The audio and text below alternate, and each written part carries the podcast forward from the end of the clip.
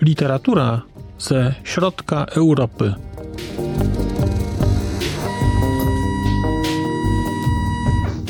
Podcast około książkowy. Dzień dobry, witam Państwa. Marcin Piotrowski, podcast Literatura ze środka Europy. Dzisiaj chciałem opowiedzieć Państwu o bardzo wyjątkowej książce. Książce, której nie ma jeszcze w języku polskim, ale która w języku polskim będzie, tylko nie wiemy kiedy, gdyż dobre duszki doniosły mi, że ta książka będzie po prostu. A chciałem opowiedzieć Państwu dzisiaj o najnowszej książce Radki Denemarkowej Czekoladowa krew, czyli czekoladowa krew. Książka ukazała się nakładem wydawnictwa Host w Brnie w roku 2024, a konkretnie w styczniu, czyli jest to rzecz bardzo nowa. Ja tę audycję nagrywam 11 lutego, więc książka ma około miesiąca. I postanowiłem nagrać tę audycję, bo po pierwsze, no bardzo cenię twórczość Latki Denemarkowej, a po drugie uznałem, że jak będzie wersja polska, to i tak o tym nagram audycję, a w tej chwili podzielę się z Państwem po prostu refleksjami po lekturze tej książki, bo zrobiła ta książka na mnie wrażenie kolosalne. Szczerze powiedziawszy, sądzę, że kwestia magnezji litery za ten rok jest dla mnie rozstrzygnięta. Nie mam pojęcia, co musiałoby zostać napisane w Czechach, żeby przebić tę książkę. Trudno mi sobie to wyobrazić, bo uważam tę książkę za arcydzieło i za rzecz absolutnie wybitną. Spośród książek Radki Denemarkowej, które czytałem, które ukazały się w języku polskim. Właściwie czytałem wszystkie rzeczy, które się ukazały w języku polskim. Nie czytałem jeszcze godzin załowiu, bo ich nie ma. Natomiast spośród tego, co czytałem, jest to książka dla mnie zdecydowanie najlepsza, najdojrzalsza także pod względem formy i do jakiegoś stopnia chyba także najprostsza i najmniej wymagająca od czytelnika. No bo jeżeli spojrzymy sobie na Kobolda, chociażby, forma bardzo wymagająca, wymagająca od czytelnika skupienia.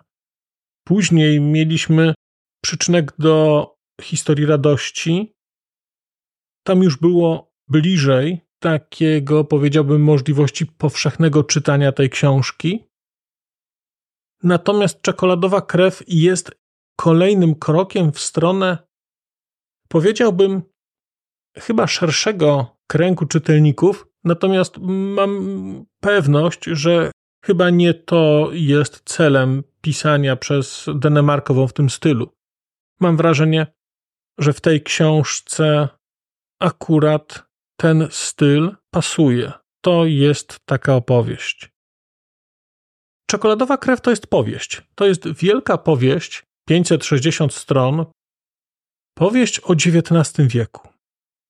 Ale nie tylko. Ale nie tylko, dlatego że mimo, że większość opisywanych historii rozgrywa się w wieku XIX, to nie jest to historia tylko o wieku XIX. A to z tego powodu, że sytuacje, które są tu pokazane z wieku XIX, zachowania ludzkie z wieku XIX, zdarzenia mają bardzo silny komentarz dotyczący czasów współczesnych. Nawet zastanawiam się, czy twórczość Radki Denemarkowej, chociażby to, co jest zrobione w przyczynku, także to, co jest zrobione w czekoladowej krwi, czy to nie pozwala w ogóle mówić o twórczości Radki Denemarkowej jako o powieści publicystycznej? Bo mamy tutaj ewidentnie elementy powieściowe, ale ten wątek publicystyczny, wątek pokazania kontekstu świata współczesnego, pewnej ciągłości oraz bardzo jasnego wskazywania tych słabszych i opowiadania się po stronie słabszych jest tak silny, że dla mnie to są po prostu powieści publicystyczne. To są powieści, które czyta się jak powieści, ale to jest literatura, która zmienia. To jest literatura, która zmienia głowę, która zmienia świat, ale literatura także, której zależy. To jest literatura, której nie jest wszystko jedno. Czekoladowa krew to jest opowieść o wieku XIX i to jest opowieść o trzech osobach. O Johnie Rockefellerze, o George Sand i o Bożenie Niemcowej. Rockefeller, postać znana raczej, amerykański milioner, miliarder, pierwszy miliarder, twórca wielkiego przemysłu. George Sand, francuska pisarka, właściwie pierwsza taka pełnoprawna feministka, osoba wychodząca poza wszelkie konwenanse, łamiąca te konwenanse, skupiona na sobie, bardzo wrażliwa, bardzo świadoma siebie, świadoma świata, nowoczesna kobieta, która wyprzedziła chyba swoje czasy, ale, ale nie pozwoliła się tym czasom jej dogonić. I Bożena Nemcowa, czyli osoba, która jest uważana za twórczynię, za matkę współczesnej literatury czeskiej, której babiczkę, polski przekład, babunia, zna każde czeskie dziecko, bo jest to absolutny fundament historii czeskiej literatury. No i są te trzy postacie. I te trzy postacie, właściwie życie tych trzech postaci jest okazją do pokazania pewnych zjawisk, jest okazją do pokazania świata, w którym żyjemy. Może zacznę od Rockefellera, bo on się tutaj pojawia dosyć regularnie. Wszystkie te postacie pojawiają się tutaj bardzo regularnie. Natomiast Rockefeller jest tutaj, no nie chcę powiedzieć, że z boku, bo nie jest z boku, ale on jest dla mnie trochę opowieścią o czymś innym. Rockefeller jest tutaj pokazany jako osoba skupiona na sobie, jako bezwzględny biznesmen, człowiek, który przekłada zwrotnicę historii nieświadomie. Znaczy, robi rzeczy świadomie, ale nie wie, do czego one doprowadzą. Jako, jest pokazany jako osoba od małego skupiona na tym, żeby ten sukces odnieść, żeby zdominować, żeby niszczyć innych, żeby niszczyć innych, dlatego że no, to jest taka wizja świata. Albo ja cię zniszczę, albo ty mnie zniszczysz, więc ja zniszczę ciebie. Taki darwinizm ekonomiczny. Jednocześnie przekonanie, że tylko mi wszystko wolno. Właściwie patrząc na tego Rockefellera, no to widzimy takich błyskotliwych twórców humanizmu, jak Elon Musk chociażby, czy Mark Zuckerberg, ludzi obdarzonych emocjonalną inteligencją miksera. Jest więc Rockefeller i historia Rockefellera jest historią ropy naftowej, ale jest historią zmiany świata. Jest historią przekształcenia starego świata w nowy świat i przekształcenia świata w świat, który jest napędzany właśnie czekoladową krwią, ropą naftową. I to jest pierwszy wymiar tego tytułu czekoladowa krew. Ropa naftowa. Mnóstwo odniesień do tej ropy naftowej, ona się tu pojawia bardzo, bardzo często. Ale klucz do tej powieści to jest historia George Sand i Bożeny Nemcowej. To są prawie rówieśniczki, bo wszystkie te osoby to są osoby, które żyły w wieku XIX. No, Rockefeller dożył 20, żył prawie 100 lat, 97 chyba. Natomiast to są dwie niezależne kobiety, dwie osoby, które obdarzone ogromną wrażliwością, chęcią pisania, dzielenia się, tylko między nimi jest fundamentalna różnica. George Sand rodzi się i dorasta we Francji, a Bożena Nemcowa dorasta na terenie Królestwa Czech w monarchii habsburskiej. George Sound jest z rodziny majętnej, Bożena Niemcowa nie. No i teraz jest George Sound pokazana. Osoba, która zmienia kochanków, która wybiera sobie kochanków, która zmienia Paryż, która jest centrum intelektualnego życia, która pisze co chce, która przejmuje męskie nazwisko, bo to George Sound to jest pseudonim. Ona nazywała się inaczej. Nosiła się po męsku, wchodziła do miejsc, do których kobietom nie można było wchodzić, i właściwie można byłoby powiedzieć, że miała wszystkich w życiu i żyła jak chciała. I żyła jak chciała i była doceniana. Jest znaną osobą, jest osobą, która potrafi słabszych bronić także poprzez to, że się za nimi ujmie. Jednocześnie jest osobą, która dojrzewa w czasie bardzo mocno, która rozumie ideę związku, który nie jest tworem na zawsze, która rozumie ideę związku, który jest związkiem dwojga dorosłych ludzi, dojrzałych, dających sobie pewne rzeczy, nie ograniczających wolność. I ona odnosi sukces.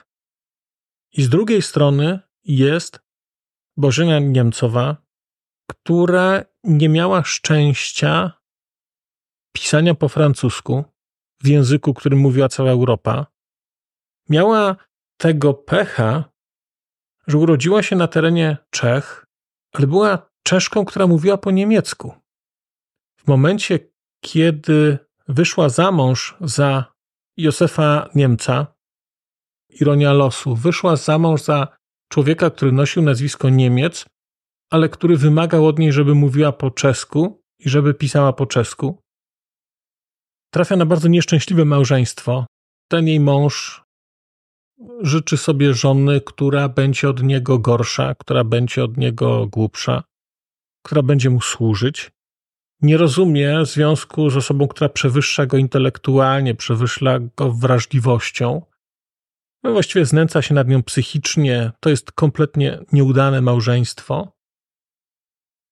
Największy paradoks polega na tym, że właśnie ta Bożyna Niemcowa, pisząca po czesku, staje się po śmierci matką czeskiej literatury. No właśnie, ale Dlaczego dopiero po śmierci? To jest historia, która jest tutaj na kartach tej powieści odgrywana w kółko i w kółko. I chyba niedostatecznie mocno jeszcze to wybrzmiewa. To, że nieważne w jakim systemie się politycznym żyje, w jakich czasach się żyje, jeżeli jest się kobietą, jest się na gorszej pozycji. Jeżeli jest się pisarką, jest się na gorszej pozycji.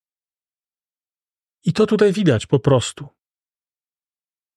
Ta Niemcowa, która mogła odnieść sukces pisząc po niemiecku, zostaje skazana na zapomnienie pisząc po czesku.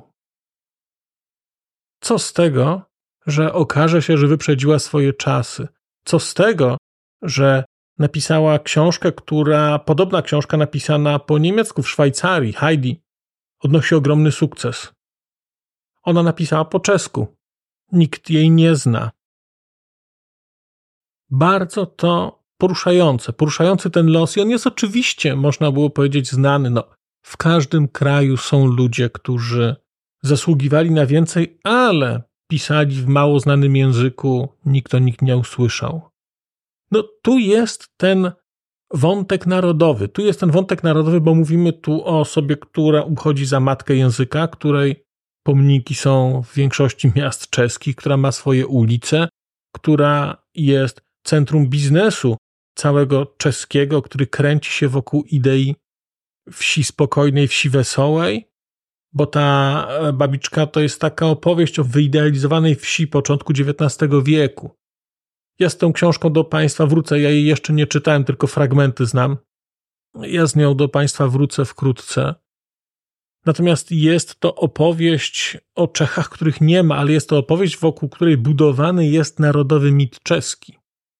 Natomiast myślę, że Denemarkową za tę książkę w Czechach ukrzyżują, bo ona jest tak brutalnie szczera wobec Czechów, że aż strach. Kiedyś Radka Denemarkowa mówiła, że cechą literatury dobrej jest to, że boli jak się czyta. No, licencja poetyka, może nie dokładnie tak mówi, ale takie było główne przesłanie tego, że będzie swoją literaturą przypominać. No i przypominała o rozliczeniach z Niemcami. No i teraz przypomina o. Hm, nie wiem, jak to ująć. Intelektualnym prostactwie, o zaślepieniu, o pseudopatriotyzmie, pseudonacjonalizmie, pseudokonserwatyzmie. W tej książce pada mnóstwo zdań, które są cudownymi bonmotami, są niestety okrutnie prawdziwe i okrutnie smutne. I myślę, że Czechów mogą boleć.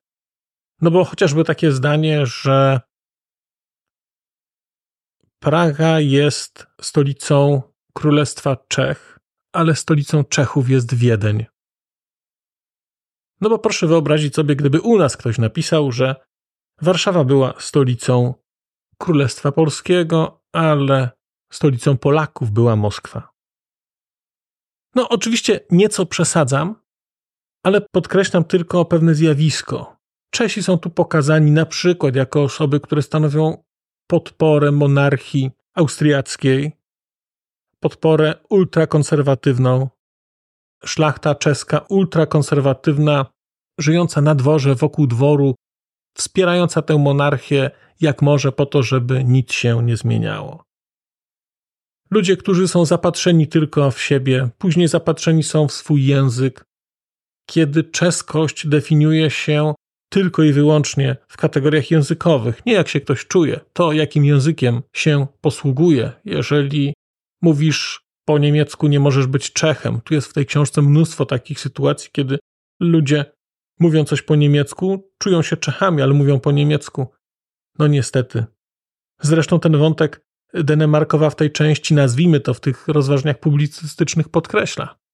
Mówi, a którzy to pisarze czescy odnieśli sukces międzynarodowy? Franz Kafka po niemiecku, Milan Kundera po francusku. No właśnie, i teraz jest Radka Denemarkowa, która pisze po czesku, która pisze po czesku dla małego kraju, kraju, który ją regularnie, no nie chcę powiedzieć, że odrzuca, ale który ma jej za złe to, że pisze bolesne rzeczy, tak jak w Polsce. No wiadomo, jeżeli pisze się coś źle o swoim kraju, no to zawsze jest grupa prostaków, która uzna, że jest to wyraz antypatriotyzmu czy czego takiego. Zupełnie nie rozumiejąc, że to właśnie na tym patriotyzm polega. Więc ta radka jest w Czechach, no nie chcę powiedzieć, że nacenzurowanym, ale no myślę, że mocno się docenia za granicą. Wątek ograniczenia takiego, nie wiem jakby to powiedzieć, kulturowego czeskiego też się tu pojawia. Pojawia się minister kultury, który nie potrafi odpowiedzieć na pytania dotyczące znajomości współczesnych czeskich autorów i jako przykład dobrej książki podaje Kod da Vinci. Są czescy wydawcy, którzy dostają zyski od państwa. Jest cały wątek tego, że pisarz powinien tworzyć dla narodu, dla patriotyzmu. Pieniądze mu niepotrzebne. Ten wątek się tu pojawia bardzo, bardzo regularnie i w odniesieniu do tego, co było w wieku XIX, i w odniesieniu do współczesności. Dlatego, że tu jest całkiem sporo rzeczy pisanych też pierwszoosobowo. Ja tego doświadczyłam, albo pisarka tego doświadczyła. W tej pisarce można dostrzec w wielu miejscach Radkę Denemarkową. Być może są tam też inne pisarki. Ja niestety nie znam tego kontekstu tak głęboko, żeby po pewnych sytuacjach móc jasno powiedzieć, że to jest ktoś a ktoś. Natomiast ewidentnie odniesienia dotyczące współczesnych Czech i roli literatury w tym kraju, roli pisarzy piszących literaturę wysoką, literaturę trudną, są tutaj bardzo oczywiste te historie. Jednocześnie to jest też powieść o czeskiej takiej zawiści.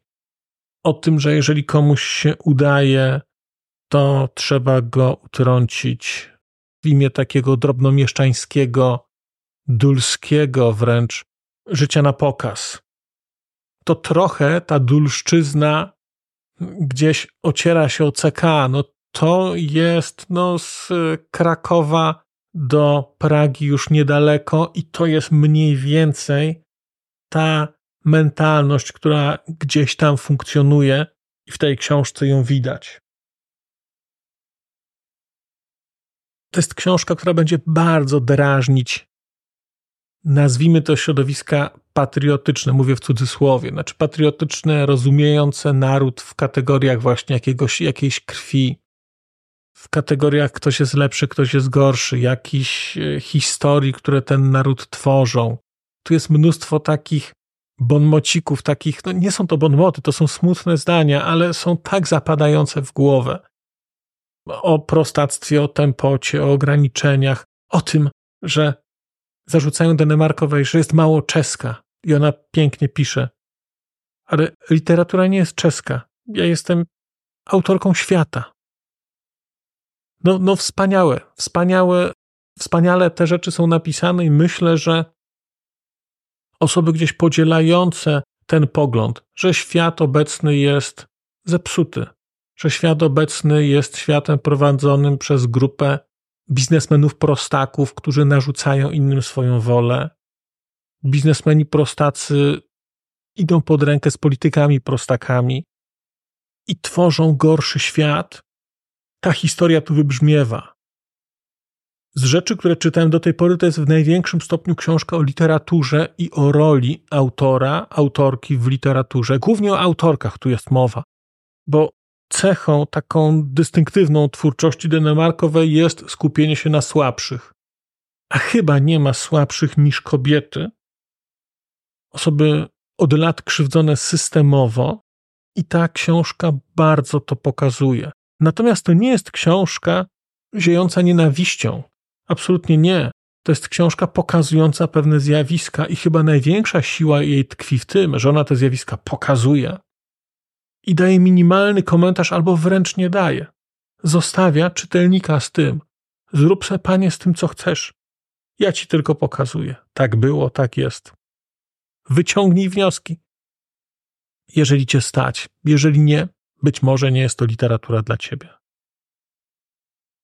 Formalnie ta książka jest też interesująca, bo to jest kolejna książka. Kolejna książka, gdzie w literaturze czeskiej powraca motyw pociągu. Pamiętam, kiedy rozmawiałem z Agatą Wrubel przy okazji rozmowy o śmierteńce i Agata wspominała o wizycie w Warszawie autorki śmierteńki, Lucji Fowlerowej, i mówiła o tym, że padło pytanie o bliskość literatury czeskiej i kolei. I tam szukali tych powiązań, no i bo jest Rudyż oczywiście i tak dalej, są pociągi pod specjalnym nadzorem i były te wątki pociągowe w śmierteńce. Cała ta książka jest napisana, i teraz przejdę do formy, jest napisana w formie, hmm, nazwijmy to opowieści, która się dzieje w pociągu.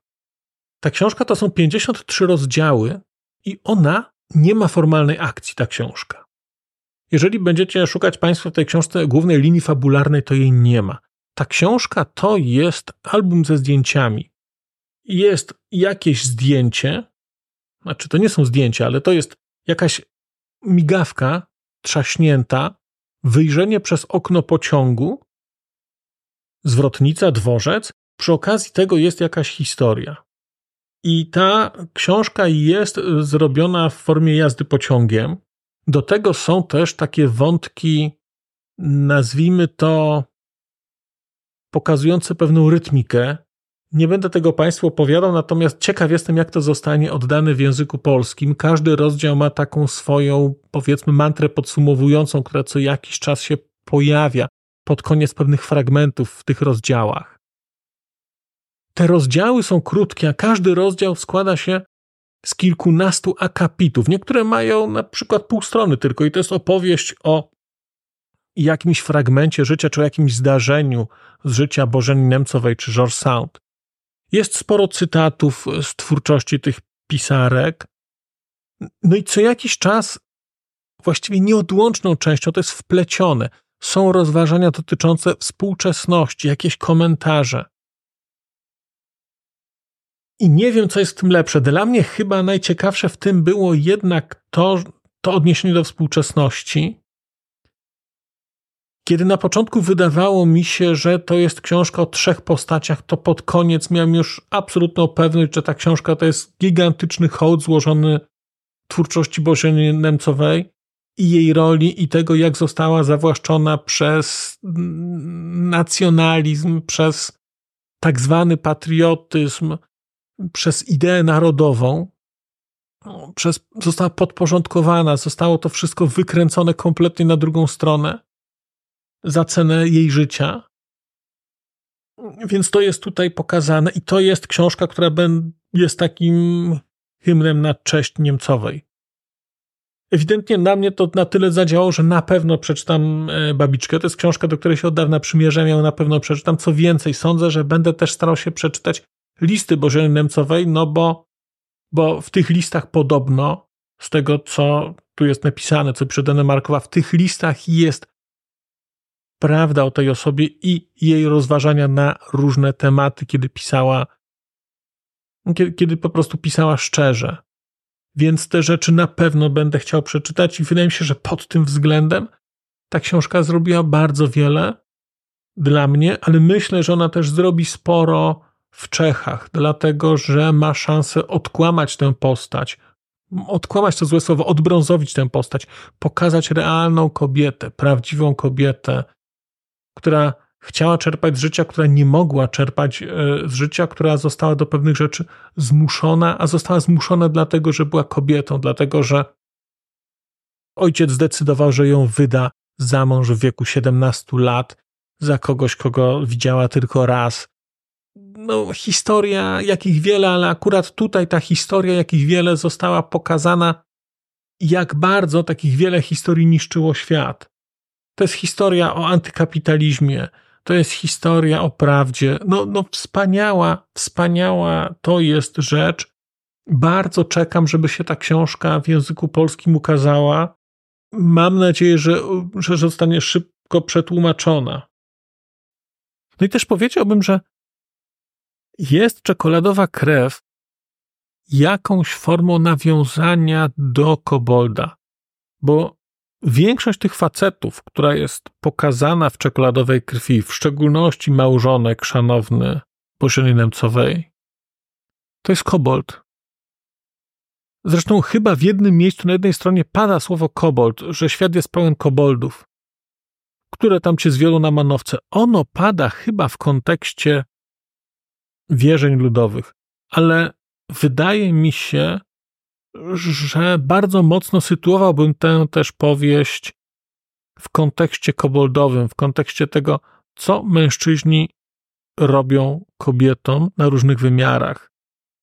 I takiej męskiej, solidarnej wspólnocie w ramach łamania tabu, w ramach jakiejś współpracy związanej z pedofilią, z przemocą wobec kobiet i dzieci, dziewczynek,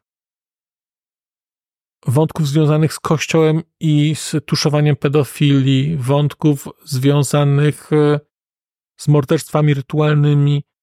To wszystko to jest świat koboldów i koboldów w tej książce też Państwo poznacie. I na końcu powiedziałbym, że to jest także opowieść o XIX wieku, który jest początkiem współczesności. Początkiem współczesności rozumianej jako przemysł masowy, jako trucie środowiska, jako ruchy narodowe, jako nienawiść, jako pociągi, które zaczynają jeździć, żeby wozić towary, a na końcu wiozą ludzi do Auschwitz. No i te pociągi i cały ten świat napędzany jest przez czekoladową krew, ale ta czekoladowa krew to nie jest tylko ropa.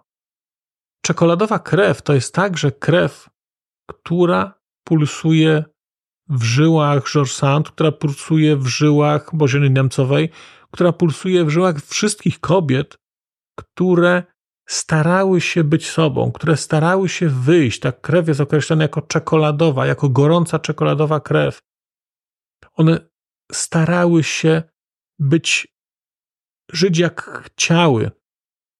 Znajdziecie Państwo tutaj też odniesienia do innych pisarek XIX wieku, chociażby sióstr Bronte, chociażby George Eliot. Tego tu jest bardzo dużo. I to jest opowieść o literaturze w dużym stopniu, ale ta czekoladowa krew jest krwią kobiecą, jest krwią menstruacyjną, jest krwią pisarek. No, dawno nie widziałem książki, której tytuł byłby tak wieloznaczny. I z jednej strony, po przeczytaniu jej, doskonale wiem, dlaczego ten tytuł tak brzmi, a z drugiej strony jest mi niesamowicie trudno Państwu to w tej chwili wytłumaczyć. Zachęcam do przeczytania, kiedy ta książka ukaże się po polsku i wyrobienia sobie opinii. No i cóż, trzymajcie Państwo kciuki, żeby to było szybko, bo jest to książka wybitna. Absolutnie wybitna. Nie wiem, na co czeka noblowskie gremium. Mam wrażenie, że to jest literatura, która jest potrzebna. Jak mówię, to jest literatura, która może zmienić świat. Michał Chworecki na moje pytanie, czy literatura zmienia, może zmienić świat, powiedział, że chyba nie da rady. No to jest książka, która chciałbym, żeby zmieniła świat, chociaż nie mam złudzeń, że cały zmieni, ale może, może jakieś fragmenty dzięki takiemu pisaniu, dzięki takiej refleksji będą lepsze. Zapomniałem o stu milionach rzeczy, które napisane miałem na kartkach. Zapomniałem o kilkudziesięciu czy kilkuset notatkach, które miałem w książce. I tak rozgadałem się, ale to jest wyjątkowa, wyjątkowa rzecz. Radka Denemarkowa, czekoladowa krew. Czekajcie Państwo, a potem czytajcie. To wszystko na dzisiaj. Bardzo dziękuję. Zapraszam do słuchania innych odcinków podcastu, także o opowieściach Radki Denemarkowej. A ja spotkam się z Państwem za czas jakiś z opowieścią o zupełnie innej książce. Do usłyszenia.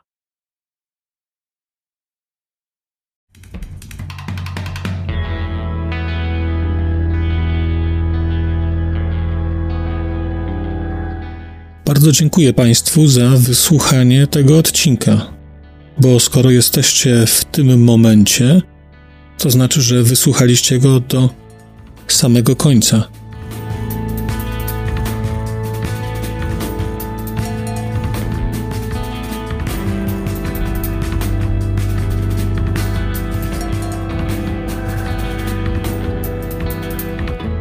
Słuchaczy platform podcastowych chciałem zaprosić na kanał na YouTubie, gdzie znajdziecie Państwo te same treści, ale dzięki modułowi komentarzy będziecie mogli wejść w interakcję z innymi słuchaczami tego podcastu i dzielić się swoimi spostrzeżeniami dotyczącymi książek, ale nie tylko.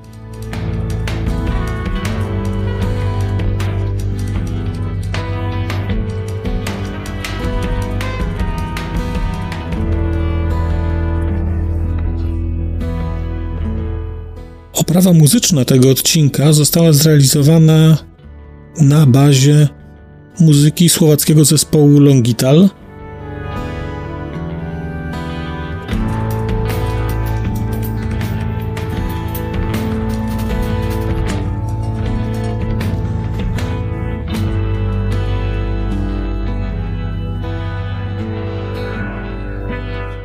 Longital to Wspaniała słowacka grupa, której muzyka jest dla mnie kwintesencją nowoczesnego brzmienia Europy Środkowej.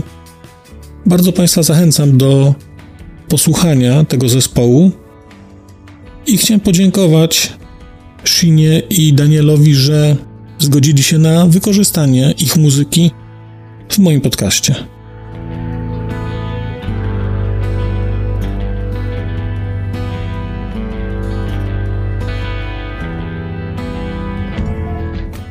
No a Daniel, Ďakujeme vám veľmi pekne, že ste nám umožnili použiť vašu hudbu.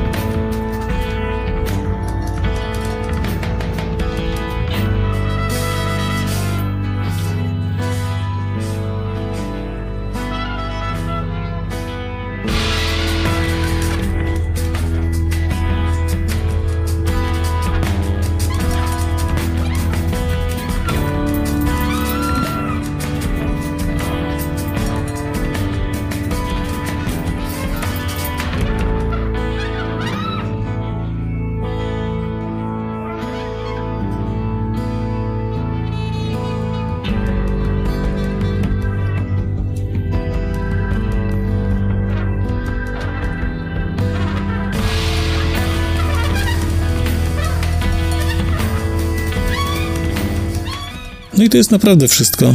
Dziękuję i do usłyszenia.